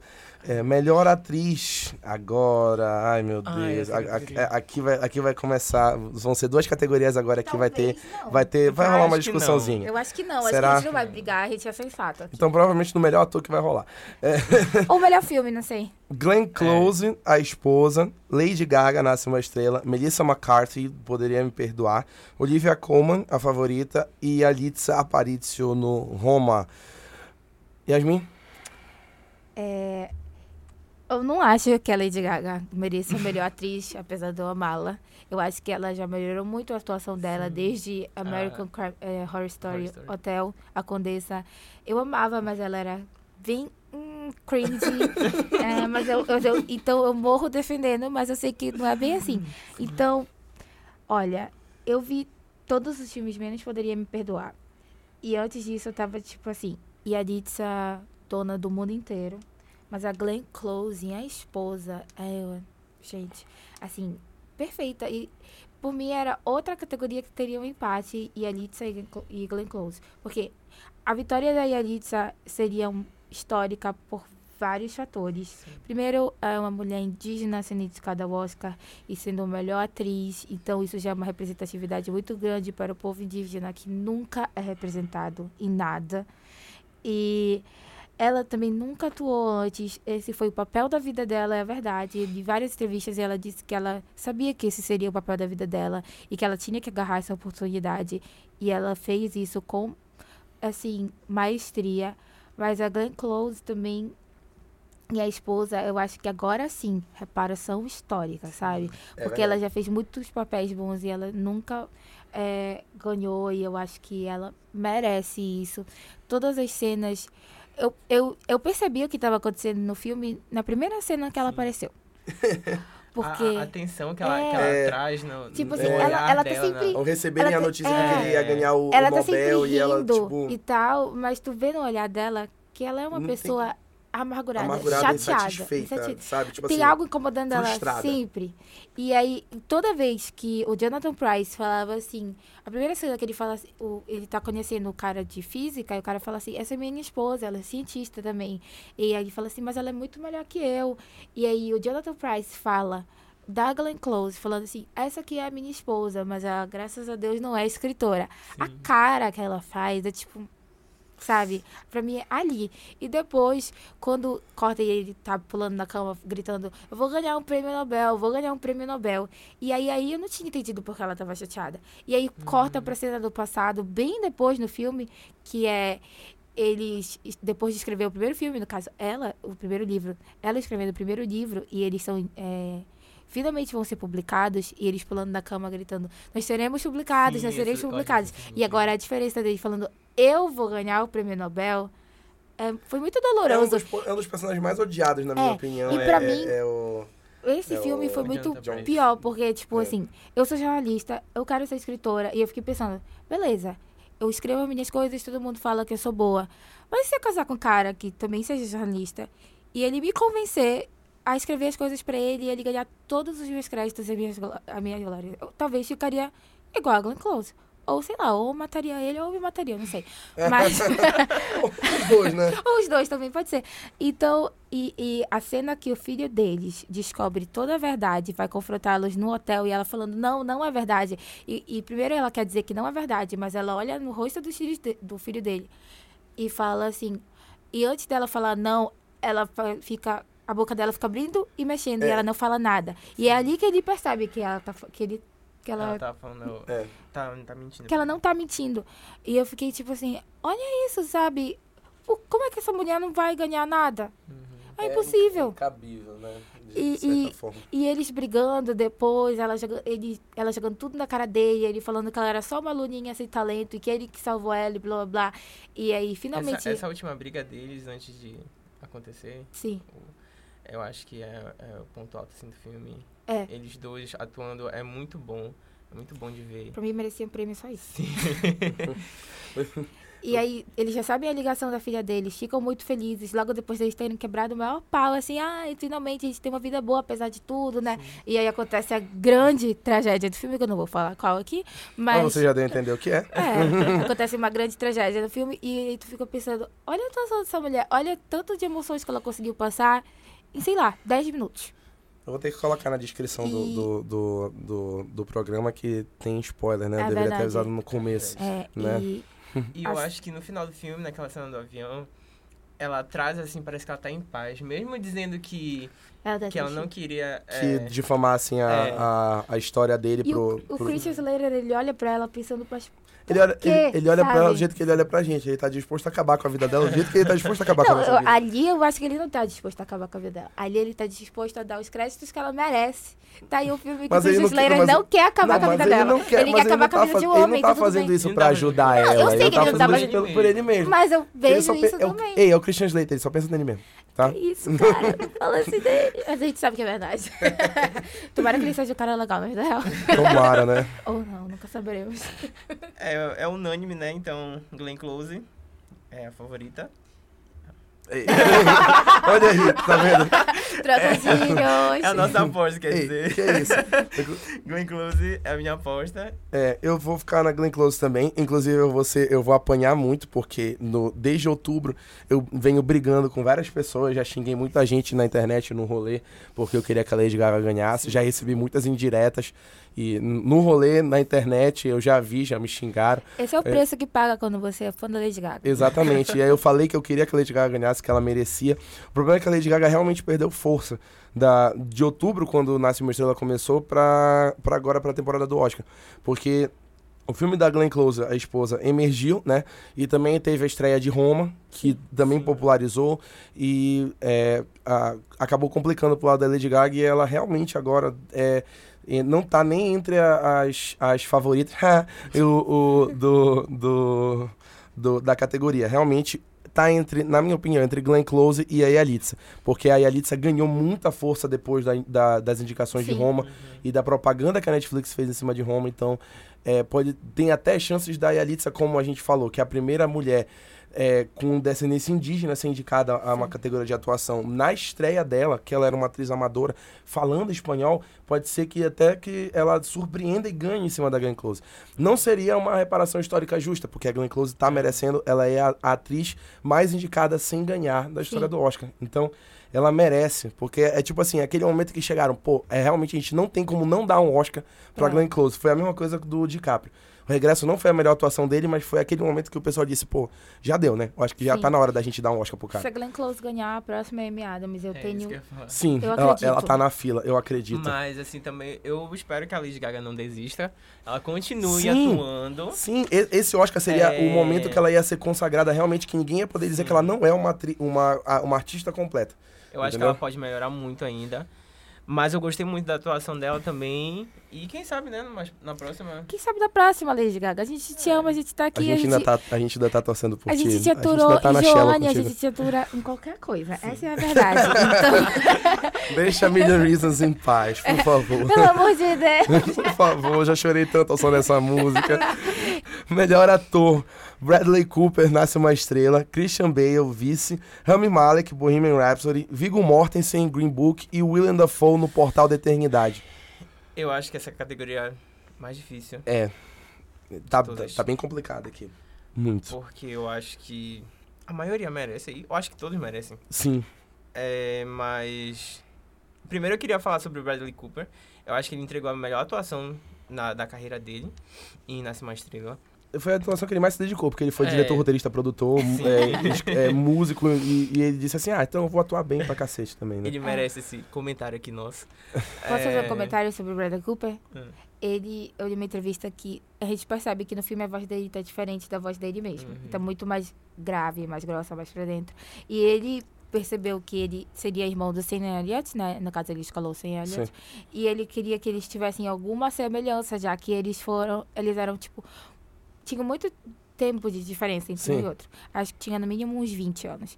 Então, o que ele achou? Ele falou, então vou tentar fazer a minha voz ficar bem mais grave, parecida com a do Sam Elliott, para as pessoas terem pelo menos algum tipo de semelhança. E aí ele conseguiu fazer isso. E apesar de que eu achei a voz dele bem horrível, não cantando, claro, Mas o- falando, mas é. eu entendi o que ele quis dizer e ficou bacana. E até pelo, pelo, pela, pela questão do, dele ter roubado a música do, do irmão dele. É. Sim, isso é... Como, como foi como ele disse, você roubou minha voz. É, Literalmente. Ele fala, literalmente. e é, é, o, mas o Bradley Cooper é um excelente ator vocal, né? Ele, ele é a voz do Rocket do Guardiões da Galáxia, É, então é muito difícil se a gente não souber de reconhecer a voz dele, porque ele faz uma voz bem sarcástica e diferente da voz dele que a gente tá acostumado Sim. de verdade, né? Então esse, esse mérito ele já tinha. Os fonoaudiólogos ficam felizes Mas com o. Bradley Cooper. Pra mim tá entre o Rami Malek e como é? Não o Christian Bale. É. Eu, Eu acho que assim. Ah, eu não consigo escolher, mas. Tipo assim, eu, di- eu diria Não que me isso, faça escolher, Eu diria, né? que, eu, eu diria que, mesmo que já tenha acabado a votação dos membros da academia, que já acabou essa semana, Sim. então a gente, ele já tem os vencedores definidos. Nem esperaram, a, gente. esse, a esse momento, nem esperaram a gente, né? Não esperaram o nosso podcast. E, mas vai ser. É uma decisão que vai ficar pros 45 do segundo tempo, entre Christian Bale e Rami Malek, eu acho. Né? Mas a minha aposta vai pro Rami Malek, porque eu acho que ele conseguiu é, trazer o. o Ele é o Fred Mercury. o Fred Ele é. Mercury. Eu, eu vou ter O que. espírito dele É, realmente. realmente, o Ele espírito é. do Fred Mercury Ele realmente desceu, ele desceu e É. falou, é agora. É agora. Vou- Eu mereço esse Oscar. Mesmo que. Dá pra perceber que ele tá dublando, claro. Mas ele conseguiu encaixar direitinho a, a- o jeito que ele dubla, assim, com o som. E, e parece. Não parece dublagem às vezes, claro que Sim, dá pra sim. saber que é, né? Mas. Mas eu acho que até ele falando um pouco ficou parecido. Sim. Ele É. conseguiu dar um jeito. Mas, o, o, o- por exemplo, a- ele tocou piano de verdade na cena do. Que ele toca. Live Aid. É, não, não lembro se é no Live Aid, eu acho que é quando ele toca Bohemian Rhapsody no estúdio pela primeira vez, que ele tá gravando, ele tocou realmente piano de verdade ali, o Rami Malek. Né? Eu acho que isso aí é, é fantástico. E ele realmente incorporou o Fred Mercury. É, é a cena, como tu falaste, a cena que faz o filme valer a pena é a cena do Live Aid, São- que é quando a gente vê o laboratório perfeito, tipo, Sim. é, con- concretizado que ele fez pra ser o Fred Mercury, que ele consegue replicar todos os movimentos que o Fred Mercury fez no, no Live Aid original. Não só ele, como o Queen todo, né? Foi O- como tu me disse, ele o- consegue fazer os movimentos espontâneos do Fred Sim, Mercury. E não parece que ele tá atuando, não parece que é forçado, não parece que ele estudou, que ele memorizou. Fica espontâneo. Eu não sabe? consigo nem imaginar quantas vezes ele viu esse vídeo. Quantas vezes ele viu o show do Live Aid, sabe? Ele deve estar de saco Pra ele, cheio, na fazer, pra ele fazer os movimentos de braço que não Sim. são não é ensaiado do Fred Mercury, Sim. foi espontâneo que ele fez na hora. E pra tu copiares alguém que fez movimentos espontâneos perfeitamente, os gritos do eu, ego, foi, foi é, ali, matou, sabe? Todos os atores que fizeram os integrantes do Queen ficaram exatamente Sim. perfeitos, iguais. O Gwynlin, eu esqueci o sobrenome Glenn dele. O que Glenn fez o Brian May. Fez o ficou Brian. Ele ficou. idêntico. Pra mim, ele era o Brian. Sim. E o próprio Brian falou. Eu tava vendo ele no Live Aid e parecia que eu, eu pensei que era eu. e eu fiquei pensando assim, olha, se a pessoa O que tá... falar Se a isso. pessoa que é a pessoa tá falando isso, realmente é ele. E eles... Sinceramente, eu acho que se o Brian tiver um filho, não é tão parecido com ele quanto o Gwyneth que ficou. e o. Ben Hardy como o Roger, tipo assim, claramente o Roger escolheu um cara muito gato pra fazer ele. É. Então, eu faria a mesma coisa. Tu é suspeita pra falar do Ben Hard, porque tu. tu É, ele, é- ele é da minha trindade de homens brancos e loiros. E- Mas, assim, eles souberam se escalar muito bem. E o Joey Mazzello, como o John Deacon, também ficou muito parecido. É verdade. E eu não sei como é que é o John Deacon, porque, enfim, ele tá no animato há anos, mas eu aposto, eu espero que ele tenha ficado muito feliz e que ele tenha visto que tem muita gente na internet que ama ele, inclusive eu, beijos. E Então, é, eu acho que o Rami ganha por tudo isso. Ele conseguiu É. captar mesmo o Fred e tá na hora dele ganhar alguma coisa assim. É. E, e a academia tem essa, essa tradição de dar pra, na cate- categoria de ator Sim. pra. Esses papéis que são muito. que É. não, não são novos. Sim. É, fazendo alguém que já existiu. É, Foi como de, bio- o de biografias. disse. De biografia. É, assim que o Ed Redmayne ganhou. Sim. Sabe, o Ed Redmayne ganhou o Oscar porque ele ficou com escoliose da, da posição que ele ficou do Mas Stephen Hawking. se, alguém ganhasse dele, eu não sei o que, que eu faria. Realmente, porque eu vi o Stephen Hawking ali, sabe? Sim, É, é, Uhum. real, ele ficou idêntico em tudo. tudo. Em tudo. E ele ganhou. É, é basicamente, não diria a mesma coisa, porque é um papel muito mais difícil de fazer, o do, o do, o do Stephen Hawking, Sim, sem Né? dúvidas. sem dúvida. Mas é na mesma pegada. Mas tem que ser dito aqui que Christian Bale também arrasou como Dick Cheney e foi Sim. é, é, eu realmente fiquei é, é, aterrorizado com o Dick Cheney, que eu não conhecia a história dele. E o Christian Bale passou de uma forma perfeita a, o, o personagem que o Dick Cheney é, né? A, a figura é, é, imponente, estratégica e maléfica que o Dick Cheney é. Eu não sei se dizer se esse foi o melhor papel do Christian Bale, mas Pra- provavelmente foi, na minha opinião. E, e olha que eu gosto muito dele como Batman. né? Ele, é, ele é bacana, apesar de não ser meu Batman preferido. Aqui, opiniões polêmicas, eu gosto mais do não, Ben Affleck. que falar outra coisa. Mas- Pode mas- que vai soar muito mais polêmica. Finalmente conheço o trabalho do Christian Bale, porque não conhecia. Vocês vão falar, ué, mas tu nunca viu Batman? Não. O último Batman que eu vi foi meu Batman para sempre. E eu amo. Meu Deus! não, eu, eu, eu, eu, eu, eu, não- eu não sei com que eu fiquei mais chocado. Se o teu último Batman foi o do Val Kilmer ou de teres gostado do Batman do Val Kilmer. Desculpa, desculpa, galera. É, parece, parece que o. Maladourada vai ser só eu e o Gabriel daqui pra frente. Vamos... Mas, É melhor a gente mas o pular Christian logo. Bale realmente mere... ele muito A, a Yasmin realmente tá soltando umas opiniões aqui muito controversas. Vamos pu- pular pra próxima categoria. Melhor diretor, Adam McKay, do Vice, Alfonso Cuarón, de Roma, Pavel Paulikovsky, do Guerra Fria, Spike Lee, de Infiltrado na Clã, e Orgos Lantimos, de A Favorita. Pra mim, o melhor diretor é Tan, tan, tan, tan. Eu achava que fosse unânime. Também. Pra mim, Alfonso Cuarón. É, eu, eu, tô achando que tu, eu tô achando que tu vai falar um negócio assim muito, muito difícil, sei lá. E, e o, acho que o, o Alfonso Cuarón realmente não tem como, sabe? A direção dele foi muito, muito mágica. Ele se dedicou muito pro papel, né? Pro papel já. Pra, pra direção, tô ficando confuso. Pra direção, ele se dedicou muito, muito, muito mesmo. E foi o filme mais emotivo, ele falou, mais, mais importante pra ele. E, e, e isso é isso é icônico, sabe? Ele realmente foi fantástico. Pra mim, ele é o que ele é o que merece ganhar mesmo dos cinco. Não tem como tirar dele. Pra mim é isso também, gente. É o Coron. É, melhor Alfonso Cuarón mesmo, porque como eu disse, essa é a história mais pessoal dele. A história dele. Eu, porque, tipo assim, eu sabia que tinha sido baseado na vida dele, mas depois que eu realmente ler, eu fiquei pensando, não, realmente acho que é o filme mais especial pra ele. Eu não sei se é o melhor, mas talvez seja. E tipo assim, ele, o personagem dele eu no gosto filme. muito de, de Prisioneiro de É. Azkaban, né, por sinal que ele Sim. dirigiu. É, um- Inclusive, eu o também gosto melhor- muito de é A Princesinha, de Harry Potter, Potter. A gente tem que né? falar a verdade. Tem, tem, que, tem que ser dito isso aqui. A gente tem que fazer depois um podcast só sobre O Harry Potter. só- eu achava que ia ser só sobre o Prisioneiro de Mas Azkaban. também pode ser, também pode ser. É, é, Prisioneiro de Azkaban e Cálice de Fogo. Que tal? Sim, Eu amo nossa, os dois, obrigado. Isso tinha que ser dito. E aí, então, quando eu percebi que o personagem dele era a criança mais nova e tal, eu fiquei pensando, meu Deus, agora tudo faz sentido. Sim, é, é- é baseado na vida dele. Isso foi muito, muito mágico, realmente. A dedicação dele, que é o diretor, também foi o diretor de fotografia, também foi o Sim. roteirista, também produziu o filme, ele fez, pra- ele Tem também foi o, foi o, de- tava na montagem junto com outra pessoa, então ele praticamente fez tudo o que ele podia fazer, porque ele sabia que era um filme que era importante pra ele. E a, e, a, e a Cleo no filme, na verdade, é a Libo, que era a babá dele de infância. Sim. E ela já participou de vários outros filmes dele.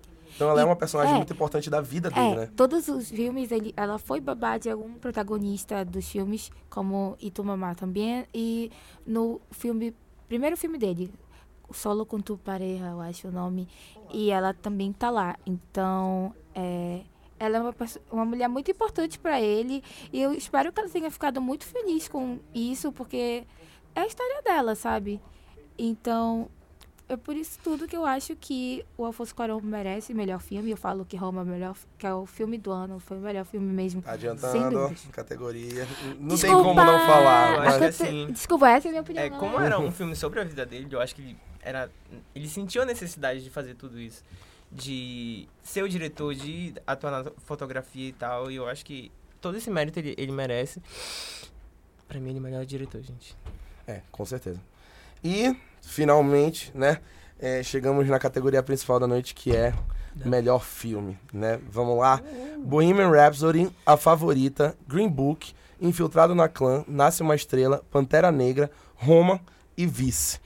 O que eu queria de coração que ganhasse, todo Fala. mundo sabe, né? Tem que ser dito. Eu queria realmente que de coração ia ser histórico, ia ser eufórico, ia valer a pena todos esses anos de ser eh, sendo geek, era Pantera Negra ganhar, Sim, né? sim. Seria realmente é, o ícone, ia ser o momento mais lendário da, da história do cinema, basicamente, né?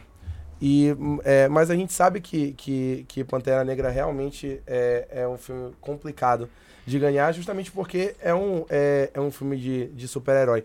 E vai ser complicado de, de realmente levar essa, essa parada, é, principalmente com, e também disputando... por, por. Geralmente quem ganha é pelo menos indicado em diretor. Sim, É, Pantera Negra não foi indicado em diretor, então é, complica um pouco a situação pra ele. Mas eu acho que merecia muito esse filme ganhar. com É, certeza, Foi um, foi um marco no cinema, na história da Marvel e na história Sim. do cinema também. sem dúvida. É, É, é, acho é- que é o favorito de todo mundo. É, né? é, é o favorito de todo mundo, na verdade. Eu realmente é, acho que é, né, Yasmin? Sim, é verdade. Todos nós queríamos que Pantera Negra ganhasse. Mas infelizmente não aconteceu. Mas, quer dizer, Dá, não- dá, dá, não- É. gente, desculpa. Vieste do futuro É e não verdade. falaste nada pra nós. Na verdade, eu sou uma viajante do tempo. E, e, e, e tá, e tá realmente Tô dando dando aqui a spoiler, desculpa, dando galera. spoiler Não, dando a novidade. Mas Roma, pra mim, como eu disse, melhor filme. Filme do ano, sem dúvidas. Mas Pantera Negra merecia por mil razões. Eu acho que Roma realmente não tem como não ser o filme do ano. Se Foi não como eu for, falei. a gente pode quebrar tudo. É, foi, co- foi, como, eu- foi como eu falei, foi como eu falei mais cedo. O, o, é, se a academia realmente não der, é, é, é, nunca houve é, é, de acontecer isso, mas de, do Filme filme estrangeiro estrangeiro. e filme ser os me- o mesmo, né? Mas é, se eles não quiserem dar, no caso Guerra Fria ganharia melhor filme estrangeiro e Roma levaria o melhor filme principal, porque realmente Roma é espetacular. Eu acho que, como, como a Yasmin falou, o retrato do, da América Latina por meio do México era o que a gente precisava em Hollywood para realmente um tapa na cara de quem acha que não tem problemas, de que é fácil, sabe? De que não é tudo isso. E é, Roma realmente mostrou isso com, com clareza e sem pudor. Foi muito claro. E eu acho que ah, o protagonismo das mulheres no filme foi muito bem trabalhado. O, o- o- os viés feministas que foram trabalhados da evolução, libertação, amadurecimento das duas mulheres, da- tanto da empregada quanto da patroa, Sim. né? Foi muito, cada uma do seu jeito, mas elas amadurecendo juntas e aquela cena delas chorando abraçadas, sabe? É muito especial delas se libertando das coisas que amarravam elas, dos amadurecimentos que elas passaram. E é, um, é, uma, é uma visão muito boa sobre o México, sobre as revoluções do México, sobre as mulheres no México nos anos 70. E, e, e como a gente falou, é uma semibiografia do Alfonso Cuarón, é uma história especial para ele.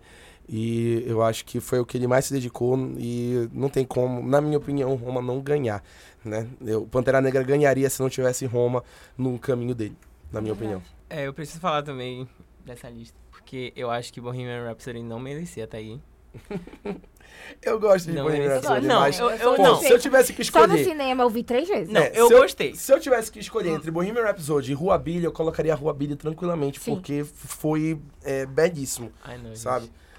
Não, assim, eu não, gostei do gente. filme. Eu gostei das partes musicais, são muito boas. Eu gostei da atuação do, do Remy. Mas é um roteiro muito pobre, não tem nada e. É verdade.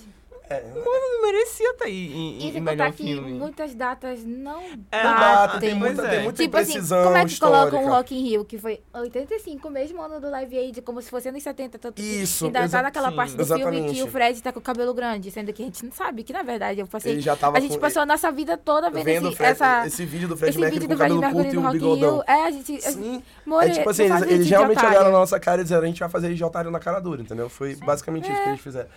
E, é, mas é como eu falei pra Yasmin, o Bohemian Rhapsody é um filme que foi feito pra fã, entendeu? É. ele era um fanservice. E ele funcionou como fanservice, sabe? Como uma homenagem ao Queen e ao Fred Mercury. É, mas realmente tinha outros filmes que mereciam Não, contar mais. que foi produzido pelos caras do Queen, então não tinha como ser diferente. É, não iam mostrar Eles nada, não iam mostrar as partes polêmicas. nada muito E ruim. fora a polêmica do diretor também, né? Que é melhor não falar. É, não sei nem quem é. Não, não vamos nem falar desse infeliz, né? É, Mas sim, é, pra mim é Roma também, pra mim. Não, o favorito é Pantera Negra, é Sim. claro. Como a gente já falou. Sim. Mas quem leva é Roma. Tamo na torcida pra, pra Pantera Negra. levar. Sim. É, nem eu. Mas aí se Pantera Negra levasse, Nossa, histórico. Wakanda Forever. Imagina, eu ia, faz- eu ia imagina, ficar a Chadwick Boseman assim, sabe? assim, sabe? Eles nem aguentam mais Mesmo fazer ele- isso. Ele cansado de fazer Eles isso, não ele já aguentam, tá o não braço já tá. Não tem mais força de fazer isso, Não sabe? Tem vibrânio que faça de querer fazer isso, mas... Né? Ninguém É, tem mais força, mas Tudo é é. perfeito nesse filme. É, esse filme, esse filme é, é realmente tudo que a gente Ultimamente eu tava precisava. pensando, se o Michael B. Jordan tivesse sido T'Challa? Será que as coisas teriam sido muito Eu pensei diferentes? nisso também. Porque assim, Hum, Eu acho eu que gostei do, do, do Chadwick como, T'Challa. como o o Pantera, Pantera Negra. Negra, mas eu não acho que ele é o melhor ator. É claro que o, o Michael B. Jordan roubou a cena. Por Mas ser eu um também acho ator que o Michael B. Jordan não poderia ser outra pessoa, e não, É, não ser o Até porque, se não fosse ele, talvez o filme não fosse tão bom. É, porque... Porque Se, eu- é se preciso ele de um fosse vilão. T'Challa, Sim, quem seria bom. o Eric? forte. Sim. Sabe? Ninguém, Hein? ninguém seria o Killmonger Não, do jeito se que o ele- Michael B. Jordan foi. Se ele fosse T'Challa, quem seria o Eric? Eu não consigo nem visualizar. pensar. Não consigo visualizar. Eu Eu colocaria. diria, Eu, eu diria que o Daniel Kaluuya, que era o... poderia ser, mas eu acho como que é o o Daniel. nome dele? O. O. O Icabe. O Akabe. O Icabe. É, mas eu não consigo imaginar ninguém que pudesse fazer tão bem o que o Michael B. Jordan fez como o. Killmonger. Que inclusive merecia uma indicaçãozinha aí de isso, melhor ator outro que coadjuvante. merecia aqui enquanto sabe? ator coadjuvante. São duas pessoas que eu vou falar aqui, racista o nome pode, pode ser opinião controversa, entendeu? Mas eu queria muito Não é ver na melhor ator merecia. coadjuvante Michael B. Jordan. E outra pessoa que eu queria ver, que eu tava torcendo, tipo assim, num mundo utópico, era o Josh Brolin, de, de Thanos. É, ele foi. Ele, Ah. ele foi muito bom. Eu, eu, eu sei que eu sou suspeito pra falar porque eu sou fã de filme de super-herói. Mas eu, mas, eu, mas eu achei que a, a, a atuação dele foi E muito impactante. ator, o ator que fez o fone em Se a Rua Falasse. Sim, o Stephen o, James. O, casal protagonista, na verdade. O Stephen James e a Kiki Merecia- Lane. eles Sim, mereciam nossa. Uma indicação a melhor ator ou atriz, ou até melhor... Enfim, não era nem coadjuvante, porque eles eram protagonistas. Eram protagonistas, os dois. melhor ator, eles mereciam uma indicação, os dois. A Faltou, Kiki, né? A Kiki Lane, assim, Faltou, faltou, sim, né? tá lá. É isso? É isso. É isso? É isso. A gente tem, na verdade, não acabou. Surpresa. A gente tem uma surpresa, né? A gente tá nós três aqui, mas a gente tem uma correspondente especial que vai mandar uma mensagem pra vocês, né? Com as indicações dela nas principais categorias sobre quem ela acha que vai ganhar, que ela também entende de cinema, ela é uma blogueira sem blog, né? Acho que várias E, pessoas né, conhecem ela. Vai- Acho que várias pessoas conhecem ela e ela vai mandar uma mensagenzinha muito é, especial pra vocês sobre quem ela acha que vai ganhar, né? A gente já até sabe quem é, tem aí umas opiniões, né, que eu não, não concordei, mas eu vou respeitar porque ela pode falar, entendeu? Ela tem todo Eu vou todo ouvir, não sei se eu vou respeitar. Né? ela tem, ela tem é, licença poética pra falar, ela fica à vontade. E ela vai falar pra vocês agora, por favor, recebam com muito carinho Luli Mendonça. Oi, Rafa, Gabriel, Yasmin. Tudo bem, galera? É a Lúlia aqui. Obrigada pelo convite, por me chamarem para participar desse podcast. Vocês sabem que eu adoro cinema, faço maratona de Oscar, faço maratona de Globo de Ouro, de César, de tudo. E estou super empolgada de estar participando aqui para dar os meus palpites. Eu sempre falo que tem duas, tem coisas diferentes. Tem aqueles filmes que a gente quer que ganhe, os filmes, né, os atores que a gente quer que ganhe, por quem a gente está torcendo, e aqueles que a gente acha que vão ganhar. São duas coisas diferentes, né? Então, meu primeiro palpite aqui é, nas categorias de melhor atriz e melhor ator. Eu tô torcendo e também acredito que ela vai ganhar é a Glenn Close pelo filme, pelo The Wife, a esposa. Eu assisti esse filme ano passado é, sem nem imaginar que ele poderia concorrer ao Oscar, mas quando eu assisti, eu fui completamente absorvida pela interpretação dela. E eu tinha certeza que aquela mulher ia concorrer a, a algum prêmio, a algum Oscar, porque ela está incrível, ela está demais. Ela se destaca, né? As atrizes são muito boas, as que estão concorrendo, todas, mas ela se destaca porque é uma interpretação muito, acho muito intimista, muito verdadeira. Ela interpreta tudo com o olho, com o corpo. A gente entende todo o filme, tudo que ela está passando, só é, com com o olhar dela. A Glenn Close é demais, eu sou muito fã. Então eu tô torcendo para ela e acredito que ela vai ganhar, apesar de que ela e a Lady Gaga empataram em outras premiações. Eu espero que Hollywood não vá puxar o saco da Lady Gaga, né? E tirar o prêmio da Glenn Close. O melhor ator eu acho que fica com Christian Bale. Quando eu assisti o Bohemian Rhapsody, eu fiquei também encantada com o Rami Malek, com a interpretação dele. Ele é o próprio Fred Mercury, né? Ali ressuscitado. Mas eu acho que o Christian Bale ele conseguiu ir além de uma interpretação que ambos estão caracterizados com os personagens, com pessoas que existem, são pessoas reais que eles interpretam. Christian Bale interpreta o vice, né?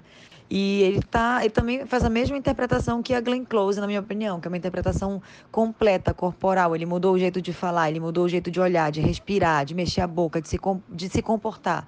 Então, ele está completamente transformado. O ator ele ficou escondido dentro daquele personagem. Então acho que ele merece ganhar. Também espero que Hollywood não puxe o saco do Rami Malek, apesar de achar que ele está maravilhoso, mas que com certeza o Oscar merecido é do Christian Bale. Como melhor atriz coadjuvante, eu estou torcendo para Regina King. Eu adoro a interpretação da Rachel Weisz da Emma Stone na favorita. É, gosto da interpretação, acho que é a Marina de Tavira, né, que faz a que é a, a atriz coadjuvante de Roma, mas eu acho que vai ser a Regina King também, até por todas as premiações que, vem que ela vem recebendo, que ela, os prêmios que ela vem ganhando, acho que só, só mostram que ela é, é o destaque, né? Ator coadjuvante também acho que vai ficar com Mahershala Ali. Eu gosto muito dele, inclusive Green Book eu achei um dos melhores filmes do ano mesmo, interpretação tanto dele quanto a do Viggo Mortensen, que são sensacionais. Eles têm uma puta química. E eu adoro Mahershala. Então, é, é para ele a minha torcida e é, é para ele a minha aposta. Na categoria roteiro original, eu acho que vai ganhar a favorita. Eu gosto muito desse filme, acho ele sensacional em vários aspectos.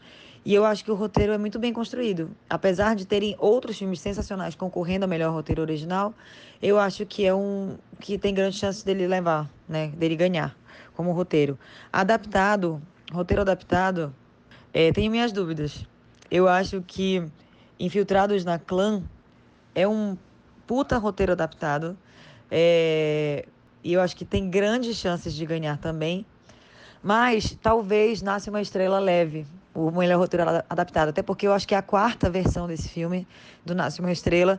E toda vez que ele é readaptado, ele é, ele é adaptado de acordo com o momento, com a atualidade. Então ele retrata. Ele é muito atual, né? É uma história que é, muito, que é sempre atual. Então acredito que essa adaptação desse roteiro que a gente já viu outras vezes é, e está vendo de novo, concorrendo ao melhor filme, tem grande chance de ganhar né, nessa categoria de roteiro adaptado.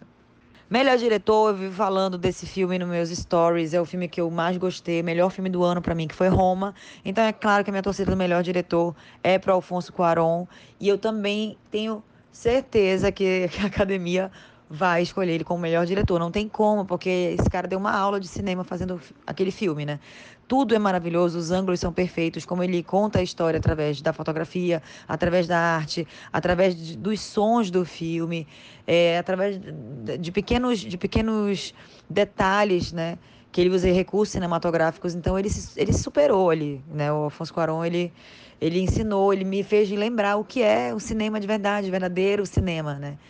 E, e é por isso que, já engatando no melhor filme, tan, tan, tan, eu, eu gostaria, torço pelo Roma, que para mim foi o melhor filme do ano.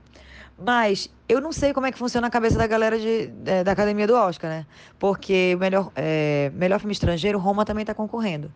Então acredito que Roma seja o melhor filme estrangeiro do ano. Mas será que Hollywood vai, vai aceitar que Roma seja melhor filme do ano e melhor filme estrangeiro? Será que ele ganha nas duas categorias? Não sei. Então, sendo assim, eu estou em dúvida do que vai acontecer. Talvez Roma ganhe melhor filme estrangeiro e a favorita ganhe melhor filme do ano. Ou talvez Hollywood, né, a academia dê melhor filme estrangeiro e melhor filme do ano para Roma. Sendo assim, aqui as minhas apostas são o seguinte: Roma é que eu gostaria que ganhasse, né, mas não sei se vai ganhar, porque talvez a favorita leve leve o melhor filme do ano apenas para não ficar aquela sensação de, pô, os melhores filmes do ano realmente não foram produções hollywoodianas, foram produções estrangeiras. Então eu não sei, deixa aí essa dúvida para vocês. Eu torço por Roma como melhor filme, mas se a favorita ganhar também, eu vou entender. Mas a minha torcida ainda é pro filme do Alfonso Cuarón. Mas é isso aí. Dia 24 estaremos todos ligados já no tapete vermelho, com a nossa pipoquinha, com o nosso bolão do Oscar. Esperando, que eu estou esperando ansiosa por esse dia. Já fiz a minha maratona, já assisti todos os filmes. E é isso. Obrigada, meninas, pelo convite. Sucesso aí para vocês. Beijos. É, tem que bater palma, né? Ela vinha hoje, mas infelizmente não deu, mas quem sabe na próxima. A gente falando com o tema, sei lá, quem sabe, blogueiras. É, cinema. né? Hum. A gente pode falar e eu acho que vai ser bem legal. E é isso, com essa fala da Luli, a gente agradece muito, né? E a gente encerra aqui o nosso primeiro podcast. Eu queria pedir uma salva de palmas, gente.